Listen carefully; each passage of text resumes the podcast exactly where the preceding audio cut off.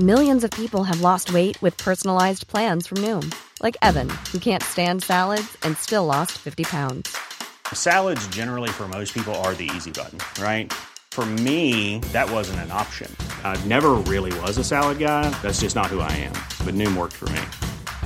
Get your personalized plan today at Noom.com.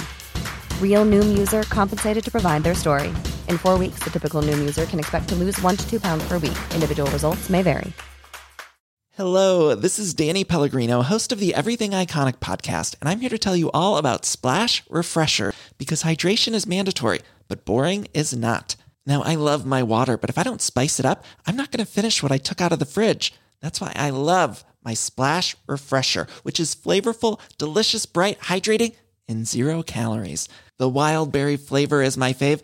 No, wait, is the pineapple mango flavor my fave? You know what? All five craveable Splash Refresher flavors are my fave because they're so delicious. So get hydrated and enjoy it with Splash Refresher.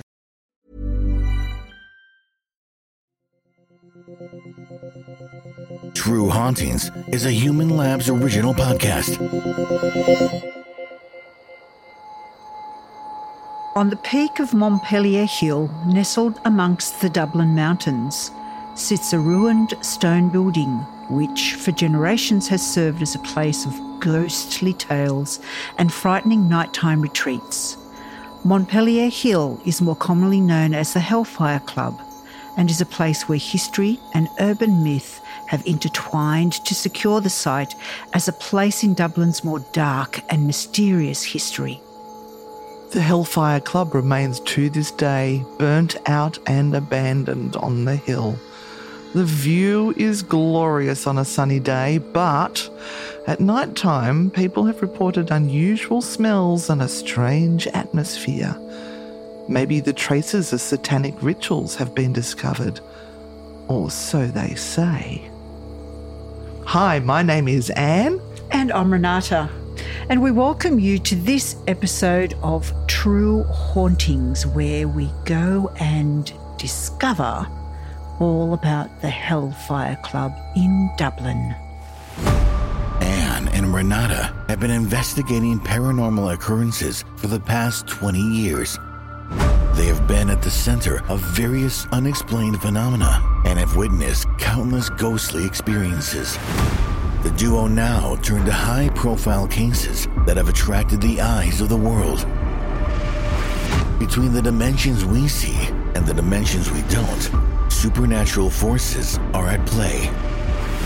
Evil lurks within the shadows of our homes and in the darkest corners of our minds. It follows us like a shadow, forever. This is where nightmares become reality. This is True Hauntings. Oh, I do love this place, and I've been twice. and Renata, I'm sure, will tell you about the story of when she got the visit the first time a little later on. I may have been a little bit naughty, but that's okay. So, what have we been up to? We've been busy as usual and And a little bit under siege, really. oh it's all good hey It is. guys when you listen to this it's probably going to be around the end of the month which means that the time is nigh to put in your vote for the paranormal awards well, they close on the 21st of Feb, so I'm pretty sure they're shut by then. but oh, just in Oh, case. just in case Just in case.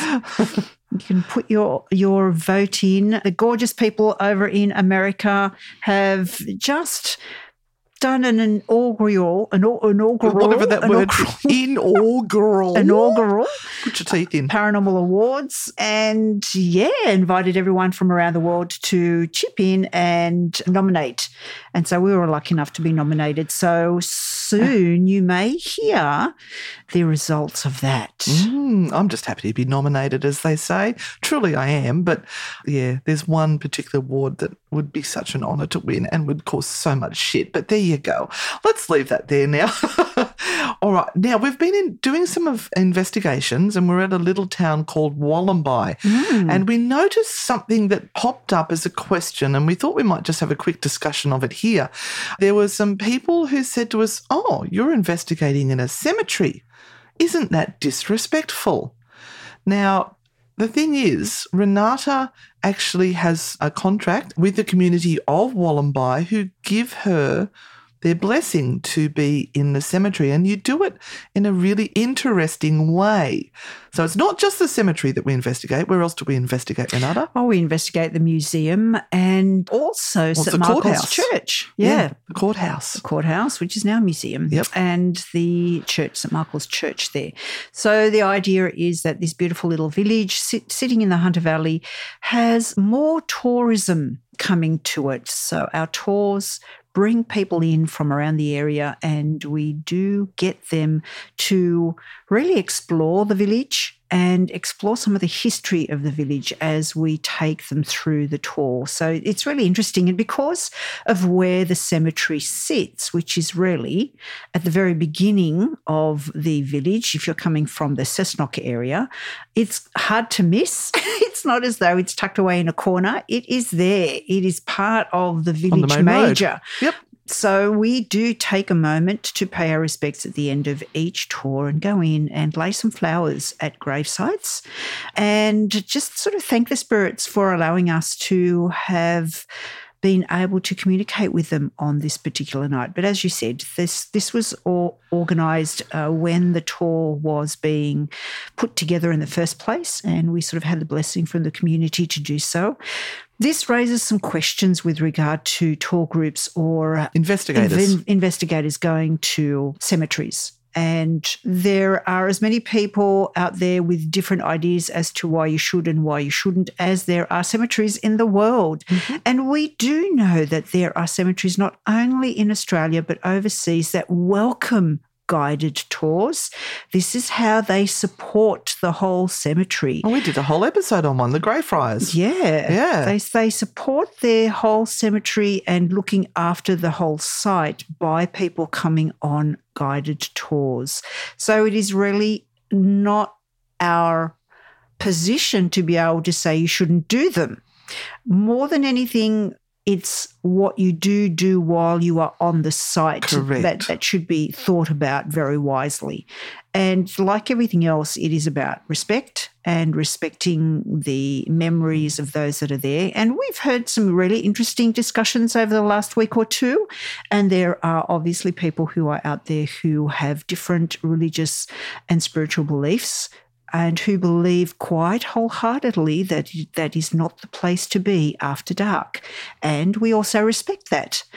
But there are also a whole part of the community that wants to go, wants to be, and believes that that is actually part of their belief system to be able to be on sites like that after Hmm. But the dark. most, the most important thing is is that you've gained permission to be on the site because there are some cemeteries in Australia which you are not allowed into after dusk or before dawn. And the other little rule that we sort of abide by is if you take photos within the cemetery, that you blur out the names of the people on the headstones, just as a respect to any family members who may still be alive and don't really want their loved ones' gravestones uh, plastered all over Facebook. I, I think it's really easy to find out very quickly whether the site that you are going on is somewhere where you should or shouldn't be. People will tell you very, very quickly whether you should be there or shouldn't be there. All we are asking from our point of view is that you are respectful. And we have all been to cemeteries that have been tragically desecrated by people who have gone in and knocked- Vandalised them. Yeah, knocked over headstones, vandalised them, sprayed them with paint, and that is one of the most atrocious acts that I think is is possible. Oh, I ah. could think of some others, but yeah, no, we won't go there. Anyway, mm. So we've- just thoughts to think about. yeah. And look, we've been doing lots of podcast interviews with people lately. We've been on several American shows and we've been on Shatan, we've been on the Liminal. Liminal Abyss. Yes, with And- Shatan, beautiful Shatan. And we'll be on Uncensored Radio coming up soon with Yep. the those guys that you terrified last time by telling there was a ghost walking up behind them. But we would love you guys to join our community, our little family. So you can find us on Anne and Renata hyphen frightfully good on Facebook and also our website, which is anneandrenata.com. So if you want us to be on your podcast, shoot us an email through the website and we'll come and chat because we could talk for hours. Let's get on with the show, shall we? Let's.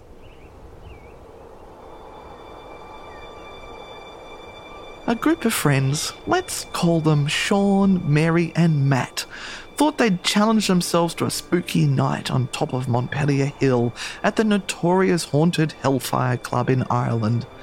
They were all aged around 17 and were quite sensible young adults. Mary's mother dropped them at the car park on the Killikee Road around lunchtime and they hiked up the hill. Once at the top of the hill, they set up their camp beside the ruins of the old Hellfire hunting lodge, pitching their tents and setting a fire. They set about to collect firewood and, using their hunting knife, cut some of those big pieces of wood up into more manageable sized pieces.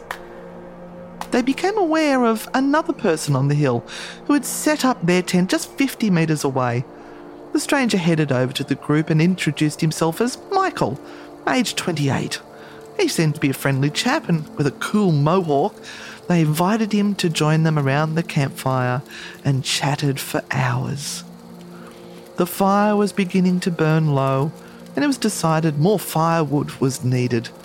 Sean went off to find some, Michael offered to help him, while the other two teenagers went off in a different direction. Always best to stay in pairs at such a reputably haunted location. As Sean was bending over gathering up firewood, he was suddenly grabbed from behind. A hand was clamped over his mouth. He found he was unable to scream for help. The attacker pulled Sean's head back, exposing his throat, and began to slash at it. Sean, frantic, fought for his life. He felt the blade slice across the throat once, twice, three times. Surely this meant he was dead. He would die up on this god-forsaken hill. He managed to push his attacker away and fell to the ground and looked up into the deranged eyes of Michael. Michael then lunged at him, stabbing him in the chest. The knife broke, leaving the blade embedded in his chest. As the knife was no longer being useful, Michael picked up a log and hit the teenager on the top of his head with it. By now, Sean's other two friends noticed some sort of commotion was happening and ran to their friend. Mary was first on the scene.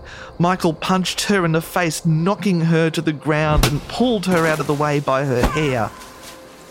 Matt then attempted to get the madman off his friends and was also punched. All the time, Michael is screaming at them, Why did you bring a knife with you? Were you going to attack me? You were, weren't you?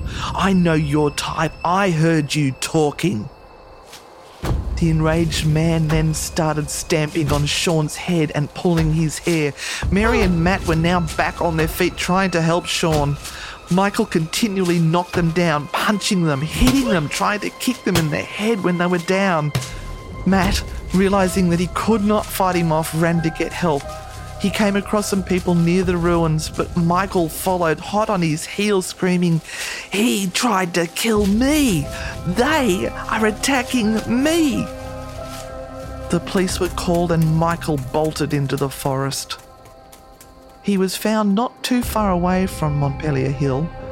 He gave the police a false name and claimed he had been attacked by weirdos. Michael claimed he got a, a strange vibe off the tall fella, had noticed the knife on the ground and had popped it in his pocket. He said he felt the three were having a coded conversation, which is fairly strange, and that they didn't seem to be the nice teens he thought they were originally. He also believed the conversation had turned a bit dark and that he got a bad vibe of the person that he thought was the leader. The police believed that maybe Michael had suffered a psychotic breakdown. He was hallucinating and being paranoid. Or maybe the demons and restless spirits of the Hellfire Club were whispering in his ear and trying to lure his soul to perform one last act of depravity, which they had so enjoyed. Since his arrest, Michael has been kept in custody, spending much of that time in the Central Mental Hospital.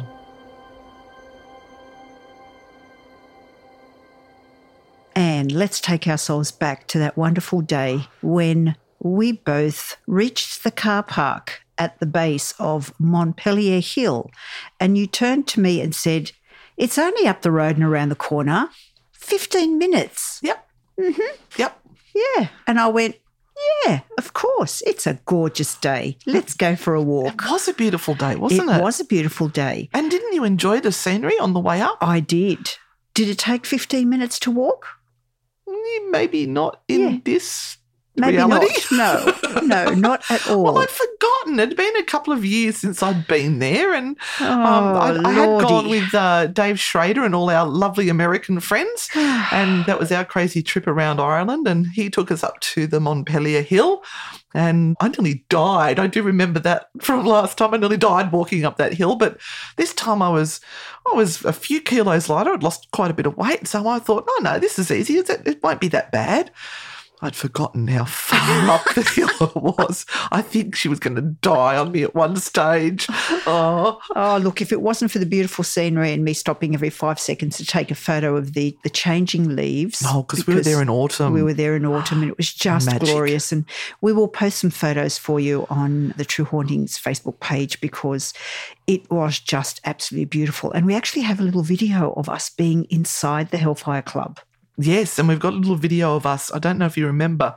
We found a little path. We scrambled up this embankment and found ourselves in a pine forest. Mm. And there was this path that led off into the gloom with the filtered sunlight coming through it.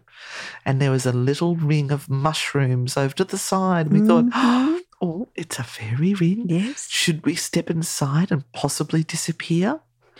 It was a thought. I did it. I stepped in because I thought I want to stay here in Ireland forever. It was so awesome. I, I'm still here though. The fairies didn't want me. Yes, and, and the gorgeous silence was broken by the cacophony of noise by a child screaming all the way up the hill. and you go, you sure that wasn't you, oh, Renata? No, it wasn't. But it was just this, yeah, amazing, amazing moment in this forest. And then, of course, we went up to the Hellfire Club itself and and um, took part in that adventure. And I, look, I have to say, Anne, that I didn't know much about the place before I had gotten there. And look, the architecture isn't astounding. Well, you know, it, it was made out of lumps of rock thrown together into a lodge. Yeah, it's just a horrid, a horrid piece of thing Well, up there. I'm, I'm sure it was pretty. You know that it actually used to be painted white. was it, It was whitewashed, and it was a beautiful white building uh, on top of the hill. But as time progresses, of course, all the white went away, and then it became the brooding black stoned building on the top of the hill. Yeah, it just looks like it's been thrown there, just lumped. It's, it's several Lumped. hundred years old. I'm just saying. No, just some. She I wants know. a little bit more decor. Maybe a bunch of flowers somewhere. an angled roof, something, you oh, know, Oh, maybe a little, little gorgeous little doorway entrance or whatever. Just, just saying. Oh, But anyway, let, delusional. let's let's get to the truth of all of this. because that's a fascinating history. Yeah. So, of course, for thousands of years, the hill has been the site of an ancient cairn or cairn. Cairn, if you're Australian. As Australians would Spelled say. C A I R N. Yeah, with a passage grave. But that all changed in 1725 when the Irish Speaker of Commons, William Connolly, was looking for a spot for his new hunting lodge. Oh, yes. Hmm. Apparently, there was good deer in that area. So apparently, you were saying that the cairn that was up there and the passage grave may actually be older than Newgrange. Yes, I was listening to an Irish history podcast, and they were saying that they've dated and they've they've done three lots of dating on it, and apparently that's still not enough to confirm. But each one of those datings have come back that the cairn is three thousand five hundred BC. Wow. So that's five and a half thousand years old. My goodness. They weren't sure whether it was a true cairn with the uh, passageways, but with the archaeological dig that they did, they did find that it definitely was. So it would have been 30 metres radius and around four metres high. Not as big as Newgrange, but older than Newgrange. Wow. That's Isn't- astounding. And what they would do is that they would take the ashes of the people that died and put it through into the the cairn. So you'd have the ashes of all the people there. Mm. Yeah, just think about that for a moment. Yeah, and everyone. what they did. And then what the rich folk decided Yeah. to do because William Connolly wanted a hunting lodge. So he purchased the hill and the surrounding Rathfarnham estate from Philip, the Duke of Wharton, the founder of the original Hellfire Club in the United Kingdom. Hmm, interesting. Mm. So the Duke himself was a notorious drunk and he started the club as a means to mock the church and supposedly appointed the devil as the president. Yeah, but he, this kind of tends to be more considered as a joke. And we, we think of the Hellfire Club as being just a club for, for Satanists. And I guess some of the stories would lead you to think that that is the, the truth.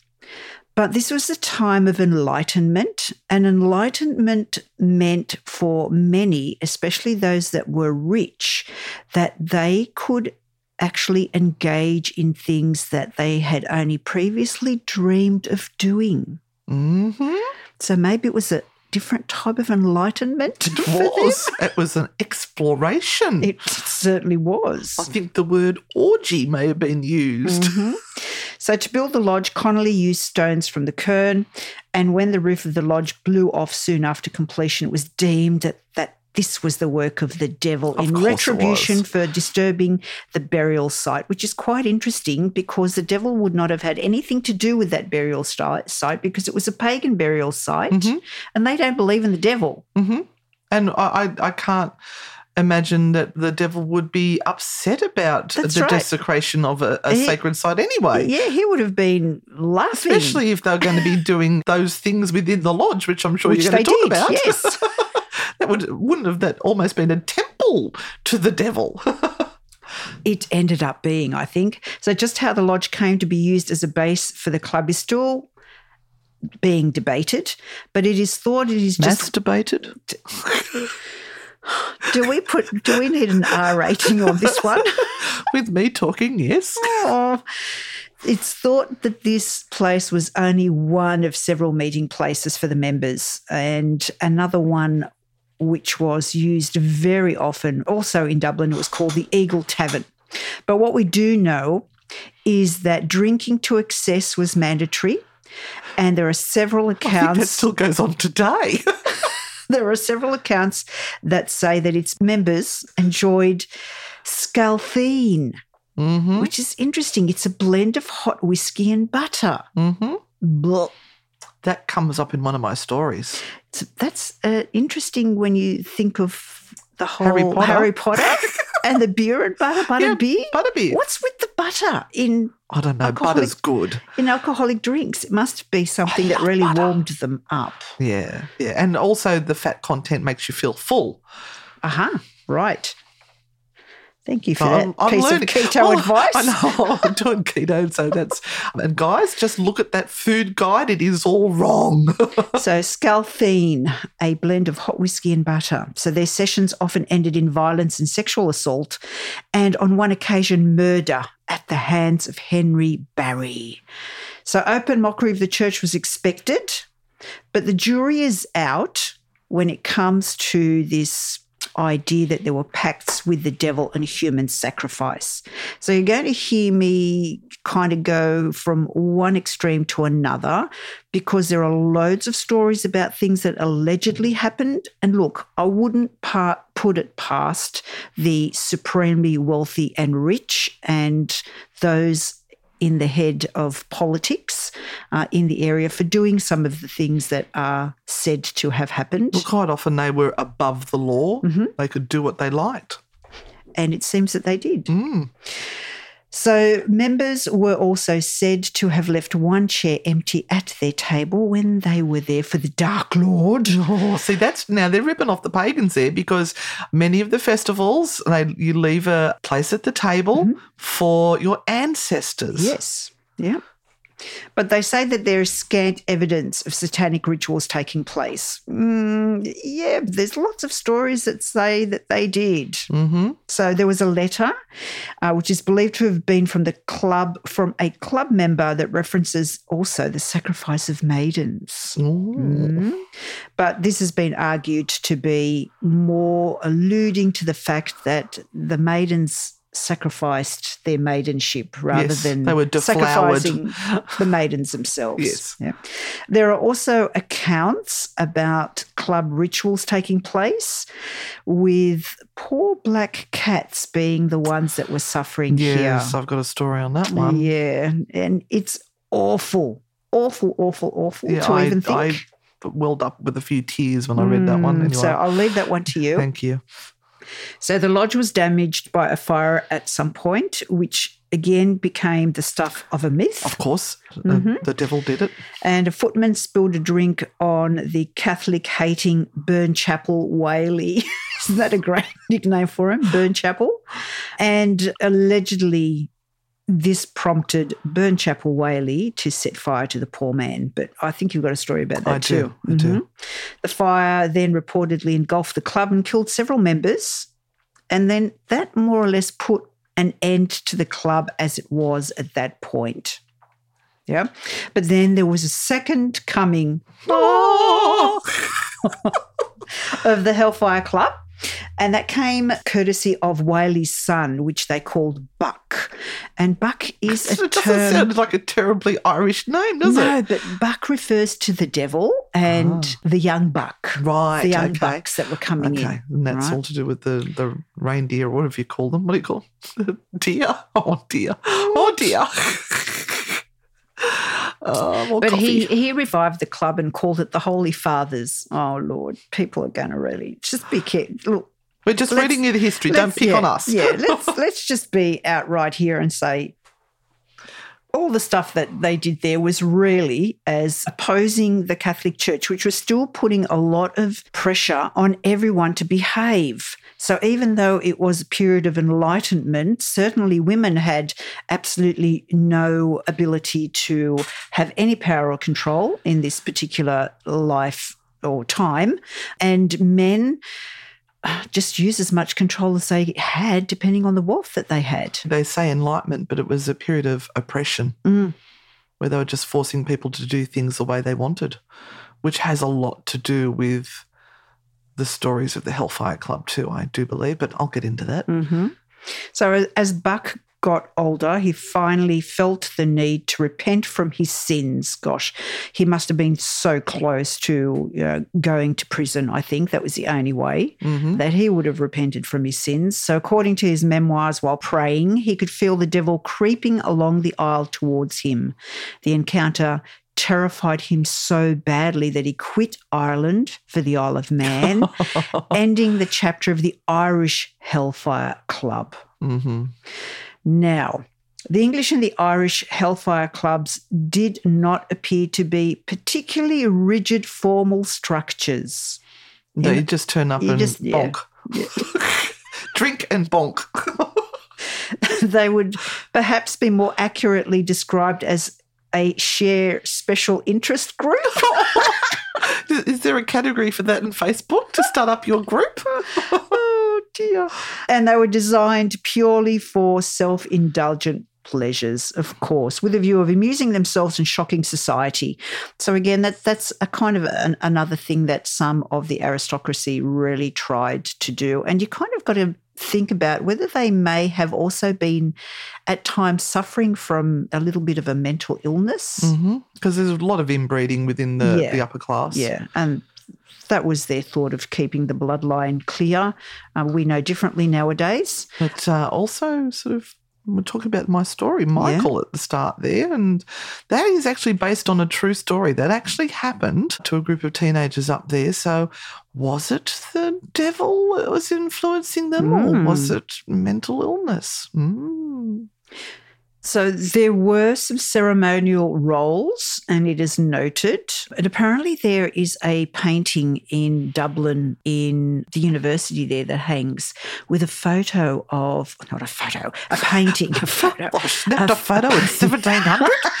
that would have been good. A painting of these aristocratic chaps all standing around in their wigs, and you sort of see the type of level of people that were members of this particular club. It's the only painting that exists. Was that the has- Trinity College? Yeah, I think so. Yes. That has the That picture of the, library. of the members in their wigs. Are they wearing anything else or just yeah, their they are. wigs? They Oh, are. okay. They are.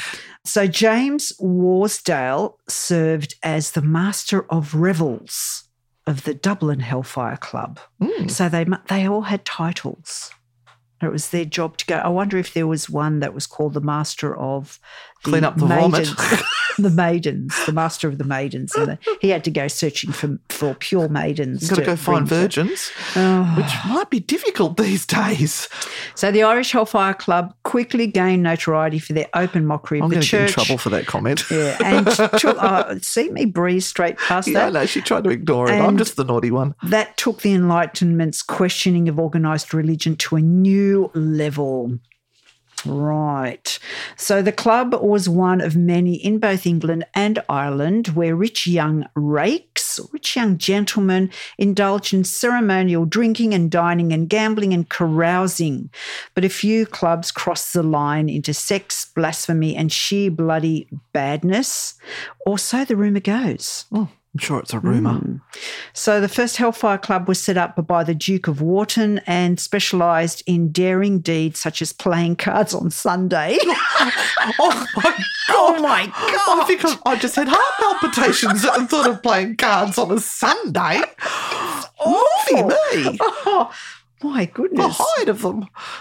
Reading Lucretius. I've never led, read Lucretius. I have no idea what all that is about. So we'll, we'll have to find a copy. and eating pigeon pie known as Holy Ghost. What? Yeah. Oh, is that because the pictures depict like the dove, you know, in the, the church? Oh, They've I got- never thought of that. Yeah, they've got like the the Trinity, the the cross, and they've got the dove that's flying up, and they've got pigeons. That's just awful. And this this was pigeons. actually this was actually chronicled in the Hellfire clubs. So I wonder whether they had books where they would write down what they did at each of these. today. I ate pigeon pie and played played cards on on, a a Sunday. Sunday. Sex, Satanism, and Secret Societies Hmm. is a book that you can actually purchase. It is by Evelyn Lord, and it does tell you about some of the deeds that went on at some of these Hellfire clubs. Now, that'd be an interesting read, wouldn't it, on a Sunday afternoon? with your pigeon pie. So the most notorious club was formed by Sir Francis Dashwood, and its motto was "Do as you will." Mm-hmm. So it must have been around the time of our Mr. Famous Crowley. Yeah, well, he adopted that.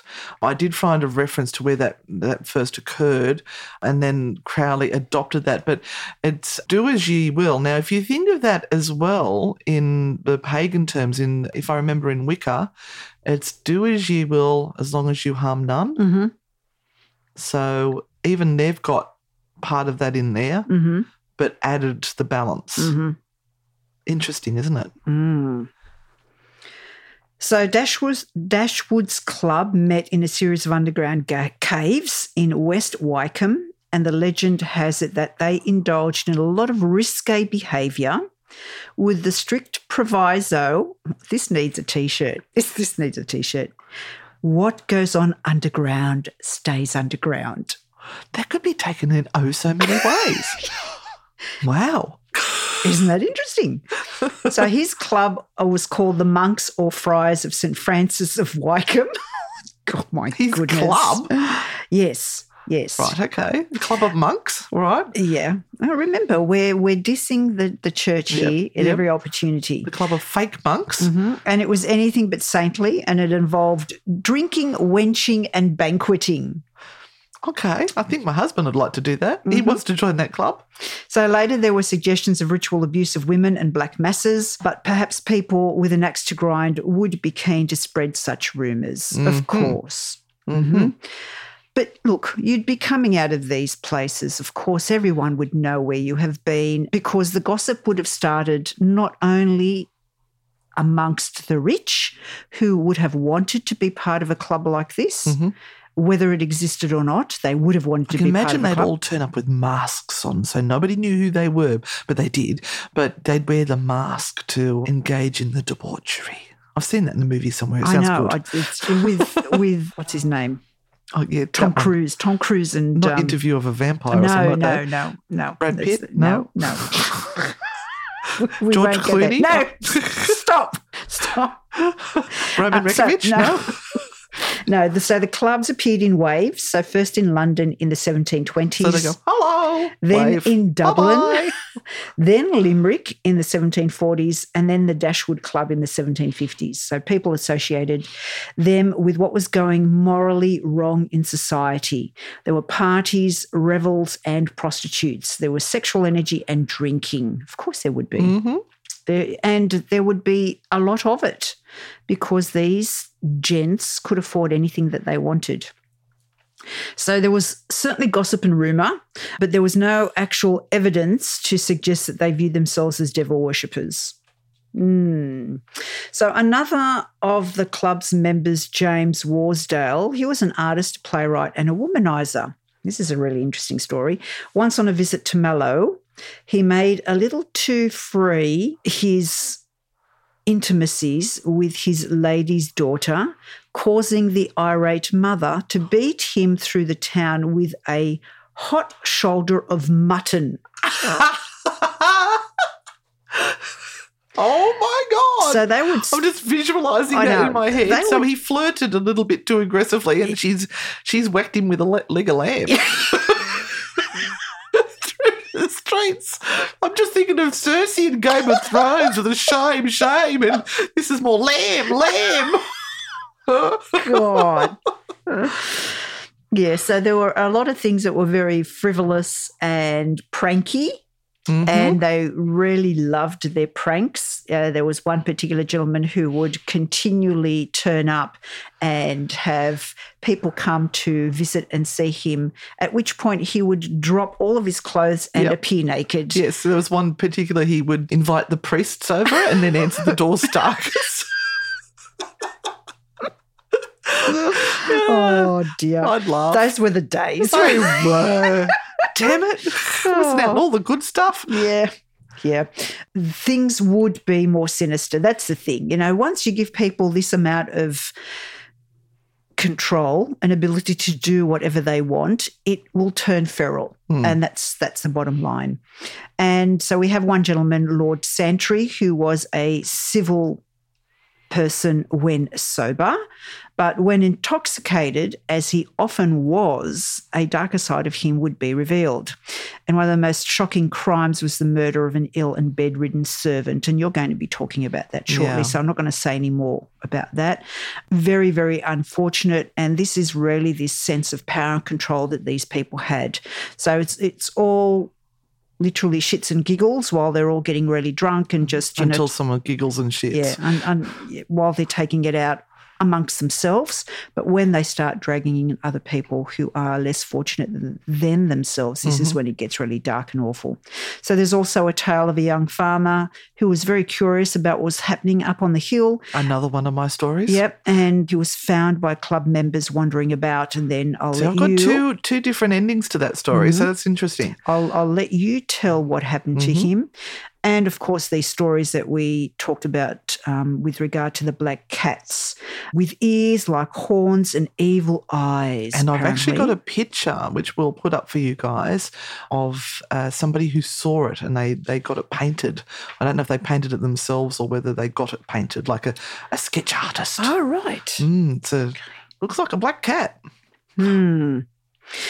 So the rumours were rife, and of course, anyone in Dublin who was drinking at any point in time, which they all would have been, would have been looking up at that hill. And I'm sure all of the gentlemen in the township would have gone, I wish I was there.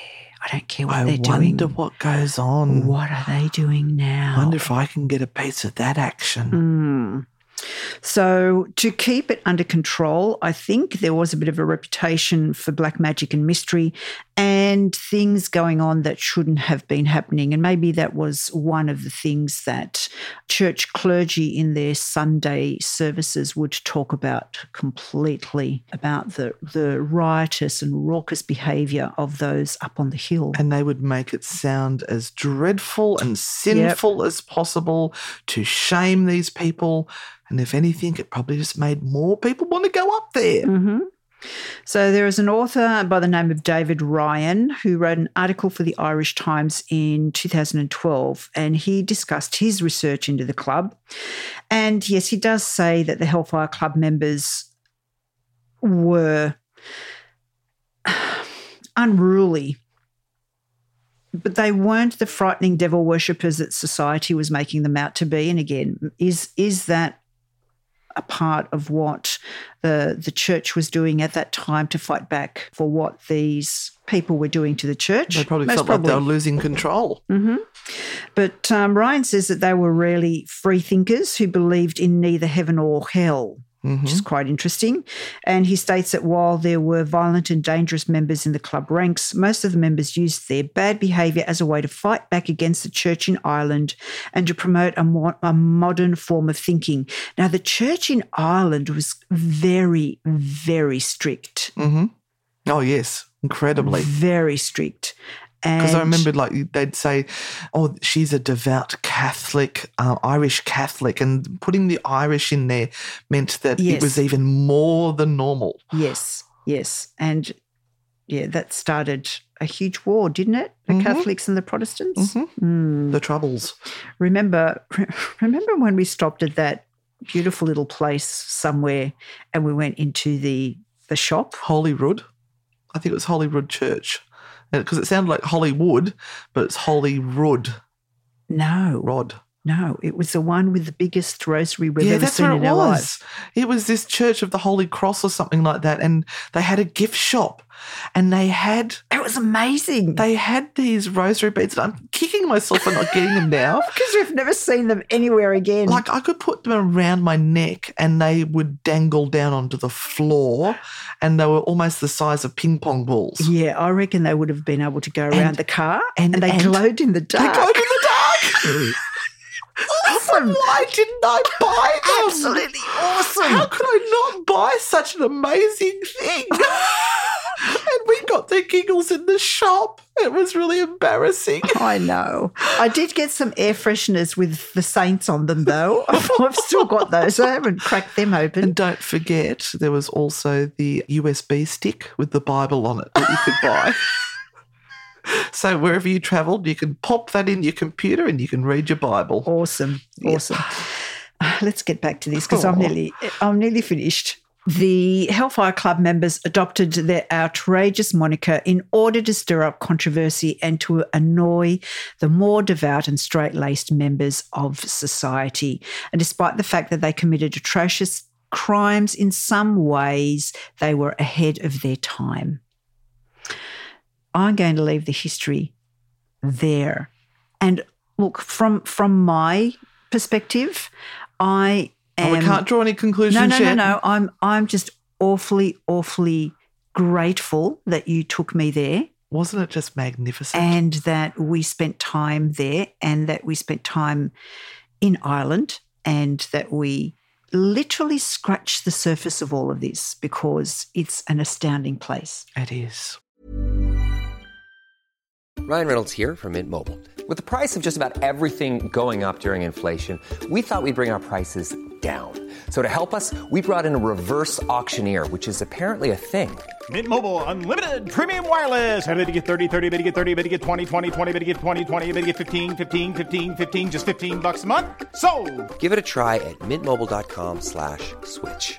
$45 upfront for three months plus taxes and fees. Promo rate for new customers for limited time. Unlimited more than 40 gigabytes per month. Slows. Full terms at mintmobile.com.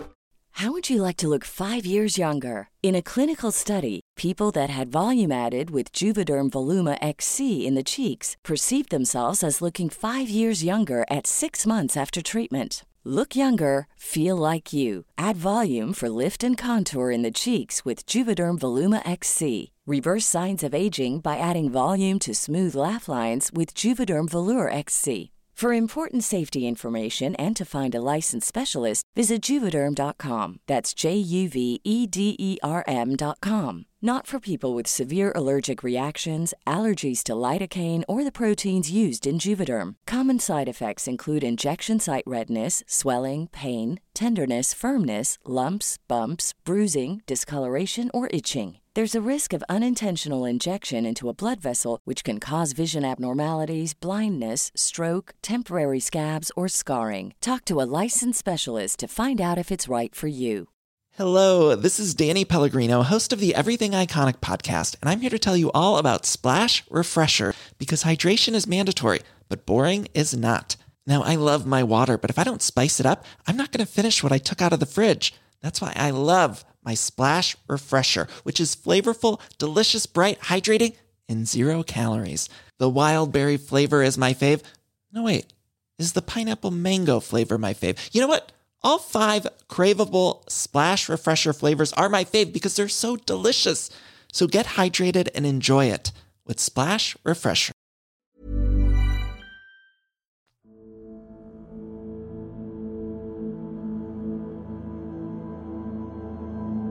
All right, so let's get into the ghostly stories of what has happened at the Hellfire Club.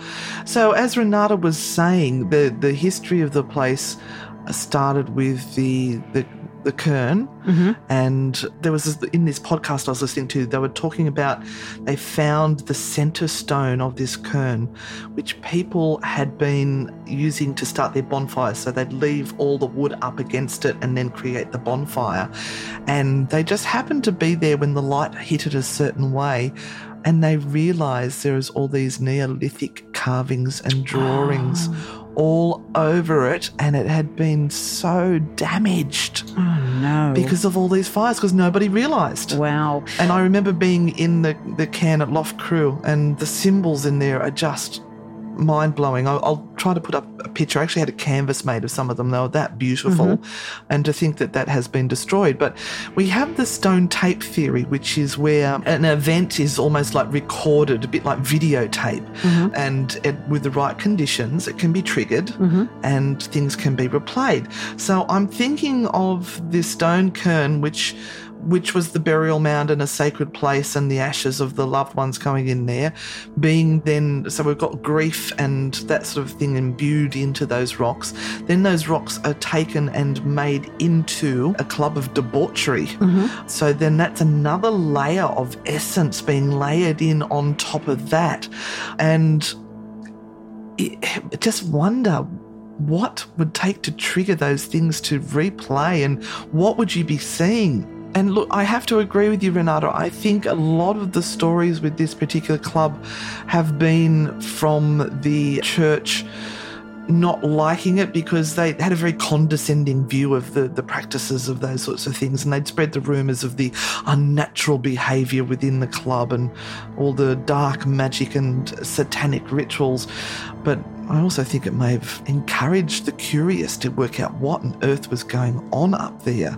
And you can imagine with you know a certain amount of alcohol in your belly, you are willing to try anything. I mean, there are certain little rituals that people who go up there even do today. I was watching a particular video online from Amy's Crypt. Mm-hmm. which is also a lovely, gorgeous Amy from Australia. And she sent her husband around the Hellfire Club three times backwards, which was supposed to allow him to then see the devil. Right. And I heard of a story on the same historical podcast that I was listening to that you had to go around it 13 times. Oh, well, there and there was another one that said 11 times. so there's all these different ones with all different. You know, Mm-hmm. versions of how you can see the devil. Now, did Amy see the devil? Uh, her husband didn't. No, he he said it was really, really difficult to see where he was going because obviously it was night. And yeah, by the first time he can't, first time he went around, he said, "Oh, I'm really sick of this. Why are you making me do this? We're You do it. Amy, I'll hold the camera. No, we're here. We're doing it. So she did send him Good around for the three times, but in in the end, he said no. All all he got was a dizzy spell. Oh, the poor bugger can't do that to you. You'd be No. falling over No. and spewing. Anyway, look, let me tell you about this one story which has a very reminiscent note to Loftus Hall. Hmm, So, one of the best known tales is not about the club's seedy members, but of an unknown visitor. During one stormy night, sometime in the 1700s, a mysterious man appeared in front of the Hellfire Club seeking refuge from the nasty weather outside. Having knocked on the door, which I'm sure was three times, this man was invited inside to play cards with the hosts. There was nothing unusual about this scenario until a playing card fell to the ground. I'm having deja vu. Oh, yeah. Upon picking it up, one of the members noticed a pair of cloven hooves on the opposite side of the table where this stranger was now sitting. Realizing that they were now playing cards with the devil himself, he stayed quiet until after the stranger left the table and disappeared into the darkness. Sometime later, following this incident, the club burnt down. Oh. Wow.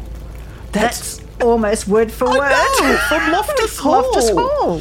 My God. So uh, the, the devil must have been a very, very busy gent at that point in time.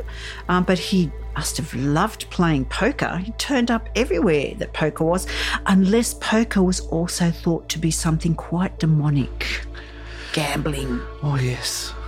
Yes, I'm sure it is. Or maybe it was strip poker or something. I don't know. No, it must have happened on a Sunday. Oh, that's what it is. They did it on a They did it Sunday. on a Sunday. All right, now let me tell a bit more about Lord Santry that you mentioned. Now, Mm-hmm. I was going to take you to this beautiful park when Roman and I, Roman, my husband, can't even say his name, went to Ireland the first time we stayed in this airport hotel, and across the road was Santry Park. Mm-hmm. And it was my first introduction to Ireland, and it was beautiful.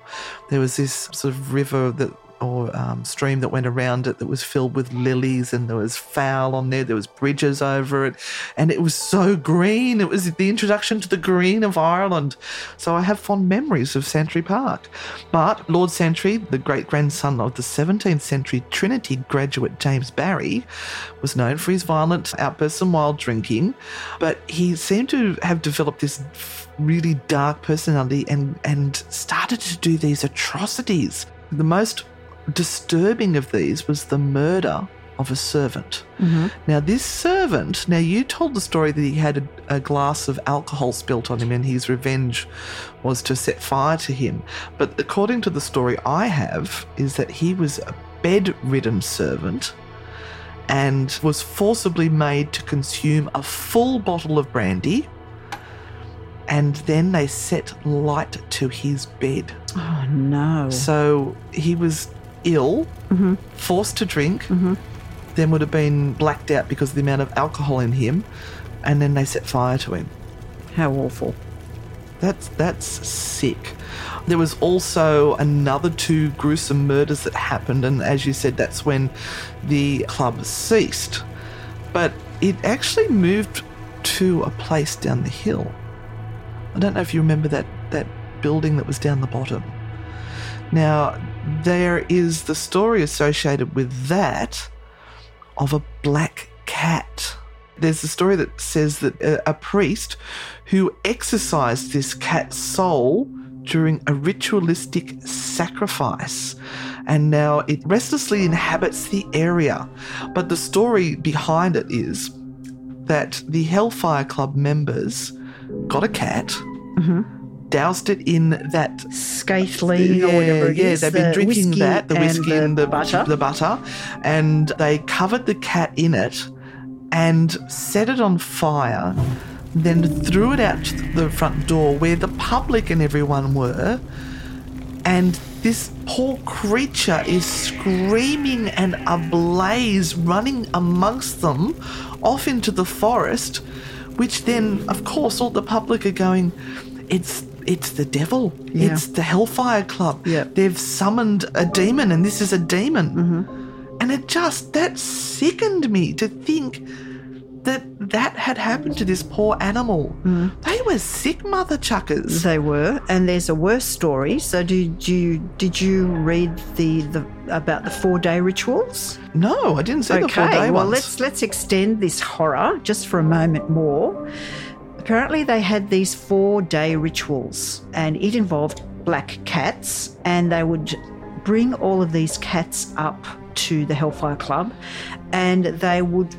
And I know this is really awful, but this is a type of story that was being told. And again, you've got to think about whether it was a myth that the Hellfire Club had started or whether it was started by the the church mm-hmm. to really make these people sound as though they were the demons. Yeah, that and they of course, believed that they witches had black cats, and black cats are always as associated, Associated. with with the dark. So apparently, these four days, four day rituals, you had to be there for the whole time, and the idea that after performing all of this, you were given second sight by the devil. The devil came down, and if if he believed that you had done the ritual properly, then you were given sef- se- uh, second sight. So the idea was that cats were collected, and then they were put onto a spit and roasted oh alive. Oh God, I'm so sorry for anyone this is Yeah, I'm triggering. sorry. Yeah. it's horrible. And at the end, the devil would appear as a huge, enormous black cat with red, fiery eyes, and he would bestow his gifts on the members of the Hellfire Club that had seen this four day orgy and horrendous thing go through. Oh. So it's another tale. Oh, it mm. just makes me sick because I own black cats mm-hmm. and I love my black cats, and the thought of that happening to them just It's, yeah. it's traumatizing. But this black cat has appeared again in, ni- in the 1960s. Workers were renovating a nearby derelict house and they started to experience unusual events, including the appearance of the demonic black cat. So, an artist, Tom Macassey, who was overseeing the steward's house renovation into an art house, said that a locked door swung open, revealing a hideous black cat with blazing red eyes. So I've got that picture. I've got a, mm-hmm. a copy of that picture. So another story in relation to this black cat is one of a, a young man who was a visitor to a local farmhouse. He goes up there to investigate the activities of the club. The next morning he's found dead, and his host and the local priest, believing that he was murdered, go to the club to investigate.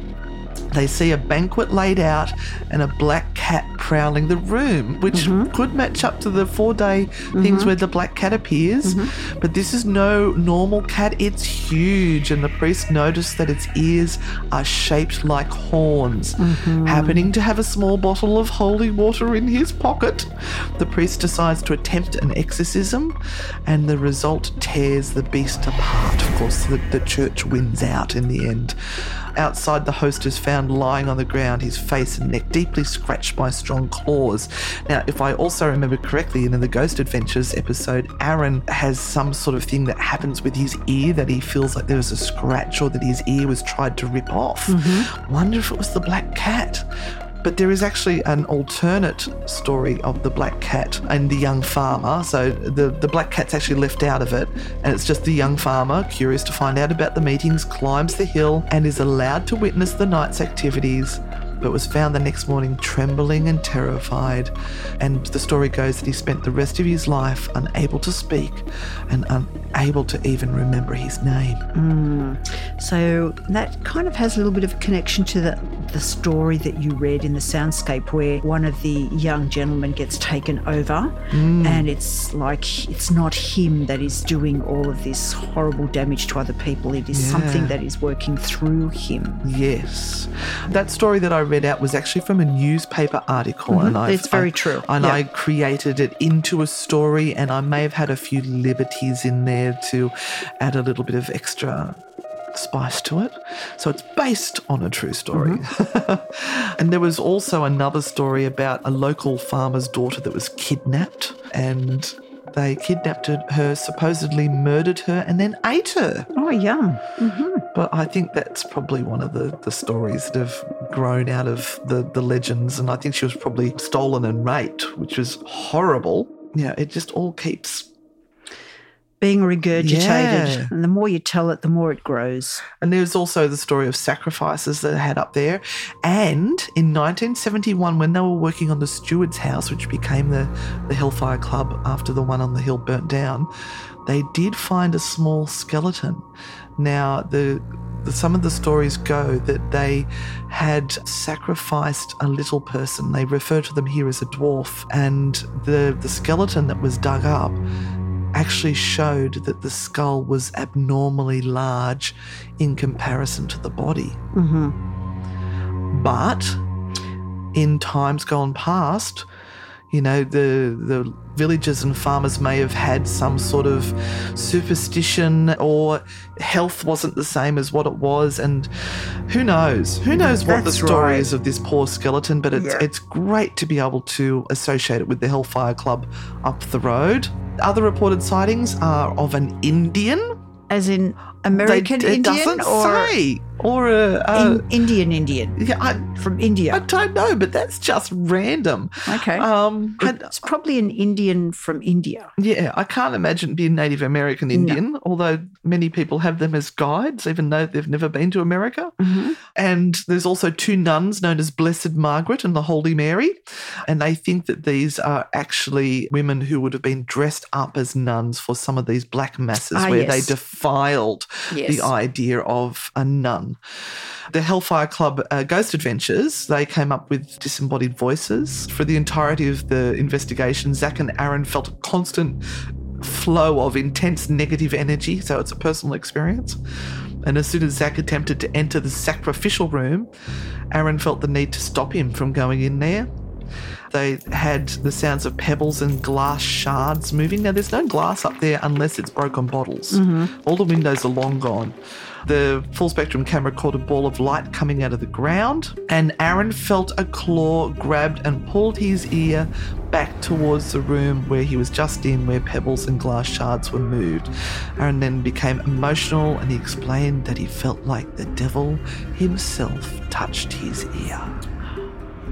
Amazing. So we've we've got a lot of personal experiences that are happening, and is it because people are primed yet again? The story of the Hellfire Club. They used to have ghost tours up there, so nobody's making money from anything up there. They stopped the ghost tours, supposedly because something sinister was up there. I think it's just because they can't get access to it easily, and people have to walk for 45 minutes up a hill. Mm-hmm. That that would be my guess why they've stopped. And if they're not allowed to take cars or minibuses up there, it, it would be difficult. Yeah, it's a bit of an insurance problem. Yeah. So, what's your thoughts? True haunting or not? I don't know. Oh, God, you say that every week. Look, I've been there twice, and I have to say, I felt nothing. Yeah, I didn't. I didn't feel anything. I, I, mean, was in I was. awe of the, the location yeah, and the building. It, it was beautiful. the the big open windows that look out over everywhere and I did have some knowledge of the history on this one Mm-hmm. but certainly there's enough horror and disturbing of the dead to imprint Mm. something there Absolutely. And if you go there now, uh, you are treading on a building that is a shell. It mm-hmm. really is. It's hard to walk through. There was lots of puddles of water everywhere. Yep. We had to jump around and, and get past We things. parkoured. It's got a lot of moss growing inside, Yeah. so it's very damp inside. And even during the middle of the day, which is when we went, or the evening, early evening when it was still quite light, it does have this aura and energy about it that that is absolute. But It's a very imposing looking building. I think a lot of it would be very much due to your own perceptions and just being there and the imagination of everything that's gone past. Maybe one day we might get to go there at night and we will formulate a different idea. I would love to do that. I would really love to do that. But in that case, I would probably be more scared of the living than I would the dead. Mm, we'd have to have protection. We need a bodyguard. Who wants to volunteer? Would you sleep over? Would you sleep there? yeah, hell yeah. Absolutely. Mhm. But I need a bed and I need a flushing toilet, please. It's 45 minutes down the hill. oh, that was a long way to go to pee. Okay, well, we'll leave it at that. Yep. We do absolutely suggest that if you are in Dublin or around that area on your travels, when we get back to do traveling, go and visit the Hellfire Club in Dublin. It is enormously wonderful and a place that stirs the imagination. Thank you for joining us for this week's episode. I hope you come and join us next week for our next episode, which is what did we decide we're going to do? We, we changed our mind. We were doing one thing and we've changed it. It might be a surprise. Let's leave it as a surprise. But in the meantime, if you have enjoyed this, please make sure you subscribe. We have now had 10,000 downloads of our episodes, which we are so proud of to help the Google algorithms find us easier. We need you guys to leave us a review. Please share it with your friends. We love bringing you all into our little family. So head over to the Anna and Renata Frightfully Good page. And guys, see you next time on the dark side. Bye for now. Thank you for listening to this episode of True Hauntings. If you like the show, give us a five star rating and leave a review.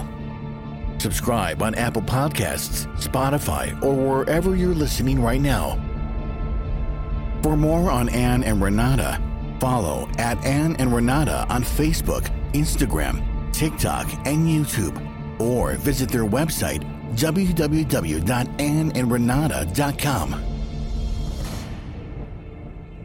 True Hauntings is a part of the Human Labs Podcast Network.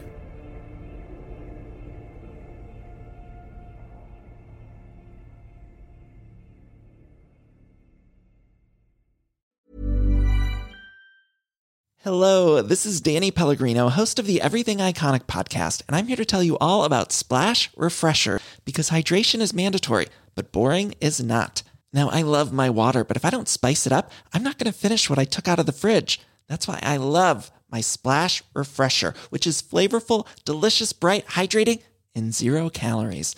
The wild berry flavor is my fave. No, wait, is the pineapple mango flavor my fave? You know what? All five craveable splash refresher flavors are my fave because they're so delicious. So get hydrated and enjoy it with Splash Refresher. ACAST powers the world's best podcasts. Here's a show that we recommend. Are you a reality TV junkie? Do you ever think, dang, I wish I had someone to talk to about all the trash TV that I watch? Well, look no further, garbage lover, because Reality Gaze is a podcast for you. Hello, I'm Maddie. And I'm Poodle, and we're the Reality Gaze. We talk about all your favorite unscripted shows like The Golden Bachelor, Love is Blind, and TLC's big, messy behemoth, 90 Day Fiancé. And if you're driving to work, folding laundry, or just pretending to listen to your husband talk about sports, Just put on the pod, and you've instantly got two gay besties spilling all the tea and reading these people for filth. so come at us, y'all. Find Reality Gaze wherever you listen to podcasts.